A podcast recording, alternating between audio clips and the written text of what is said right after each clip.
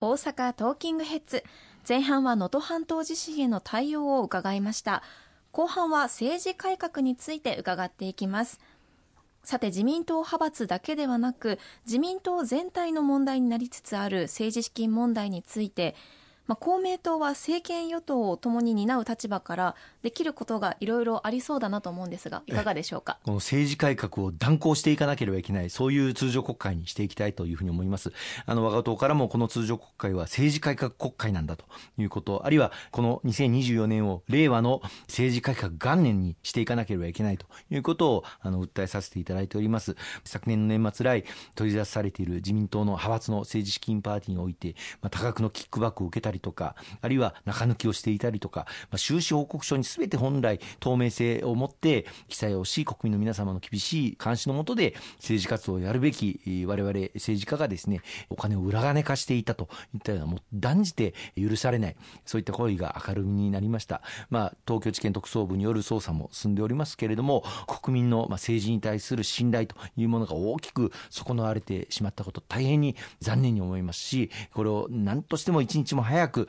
国民の皆様から信頼を回復していくこと民衆から政治は有利をしてはなりませんので政治というのは国民の皆様の生活そのものまた日本社会の在り方そのものですから国民の信頼なくして政治というものは成り立たないわけですよね。そういう意味でこの国会で何としても再発防止策を徹底して議論をしてそして合意形成を図って国民の政治に対する信頼を回復していかなければいけない。その先頭に我々公明党を立って戦っていきたいというふうに思っております。はい。公明党は国会の召集前からさまざまな改革案を提示していますがやはりまずは透明化を図るということでしょうか？はい。この通常国会を政治改革国会にしていくという観点から公明党としての政治改革案政治改革ビジョンというものを国民の皆様にお示しをしてそしてそれをもとに議論をしていこうということで検討を続けてまいりました。おかげさまで先日1月の18日に公明党としての政治改革ビジョンを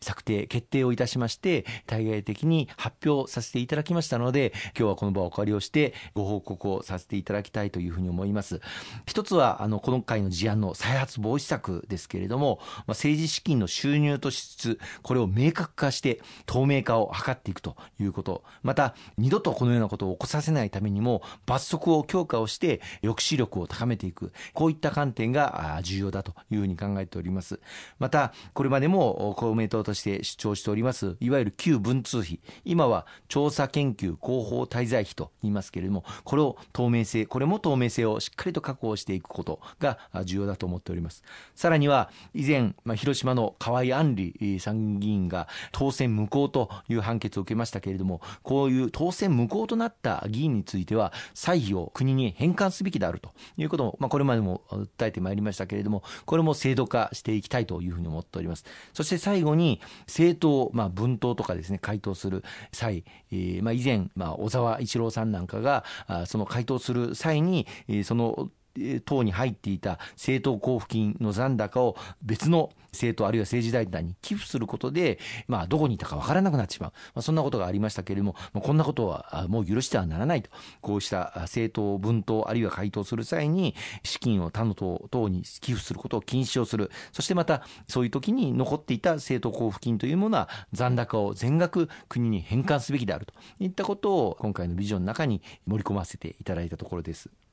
なるほど。やはり見えないことイコール悪いことをやっていると思ってしまう人も一定数いると思いますのでこういった国民と政治の間に大きな溝ができてしまうことを防ぐためにもやはり透明化を進めていただきたいですよね。そうですね。特に今回の再発防止策として、まあ、透明性の強化というものを強く前面に出して、公明党の政治改革ビジョン盛り込ませていただいております。あの具体的にいくつかあの盛り込んでいるんですけれども、例えば政治資金パーティー、今はあの20万円以上パーティー券を購入していただいた場合には、その方の氏名を公開するということになっているんですけれども、これを引き下げて5万円以上お支払いいただいた場合には公開するというふうに提案をさせていただいております。これ5万円じゃなくて、もう全員1円以上支払いいただいた方すべての方を公開すべきではないかというご意見もあるんですが、しかし、まあ、党の中で今いろいろ議論いたしまして、国民の、まあ、政治参加の自由との、まあ、バランスも図る必要があるだろうと。国民の政治参加というのはいろんなあの参加の仕方があります。まあ、投票所に行って投票していただく、まあ、これが最も重要な政治参加のあり方ですけれども、投票先が誰かというのは一切、えー、まあ秘密、あの、公開はしないわけですね。また、公開討論会とか、あるいは個人演説会とか、こういったところに、まあ、行かれる方、誰がどの演説会に行ったということについても、基本的には対外的に明らかにしておりません。この政治資金パーティーについても、まあ、参加する方が、一体どの議員のどのパーティーに行ったのかということについて、必ずしも知られたくないという方も多いのではないかというふうに思っております。まあ、すべて参加された方々の氏名を公開するということになると、そういった方々の、ま、パーティーに参加する自由というものを、まあ、萎縮させてしまうということから、まあ、バランスをとって、まあ、これまで20万円以下であれば公開しないということにしてましたけれども、これを、まあ、5万円を超えれば、まあ、公開をするということに、あの、公明党として、まあ、提案をさせていただいているということをご理解をいただければと思います。まあ、一方で、このパーティーの券を購入するやり方について、入金の方法については、厳格化を図って、基本的には現金での入金は不可とすると。銀行口座、あるいはゆうちょの口座、振込のみとするということを公明党として訴えさせていただいております。したがって、まあ、5万円以下であったとしても、もし何か問題を起こした場合には、その口座の通帳を調べれば、誰がどのようにいくら納付をしたかということが明確にわかるということを書かせていただいているということも合わせてご理解をいただければと思います。また、様々ご議論がある政策活動費についても公明党として今回明確化させていただきました。あの、公明党はこんな、あまあ、政策活動費というものは使っていないんですけれども、政党によっては各議員に対してですね、政策活動費というものを渡している政党が数多くあります。しかし、渡してるんだけども一体何に使われているのか、その使途が全く不明確で、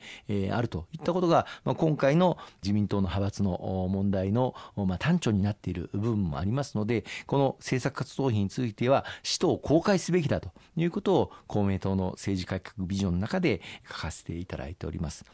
もこれらがまあ透明性の強化にするというふうに考えていること、そしてそれを担保するために、今回公明党としては、政治資金を監督する、まあ、独立した第三者機関、これを設置をして、それぞれの政治活動、また政治資金収支報告書、これを常時ですね、監視をする、そういったまあ第三者的な機関を置くべきではないかと。これは実はアメリカにですね、FEC と言いまして、連邦選挙委員会、フェデラルエレクションコミッティというものがあるんですが、ここがその政治資金について常に調査をしている、そういうものに習った機関を、まあ、日本においても設置をして、それぞれの政治家、あるいは政党がどのように政治資金を使っているのか、これを監視をする、そういう第三者的な機関を置くべきだということを公明党として掲げさせていただいております。石川さん今週もありがとうございました。えーありがとうございました。いよいよ国会も始まりましたので全力で頑張っていきたいというふうに思います。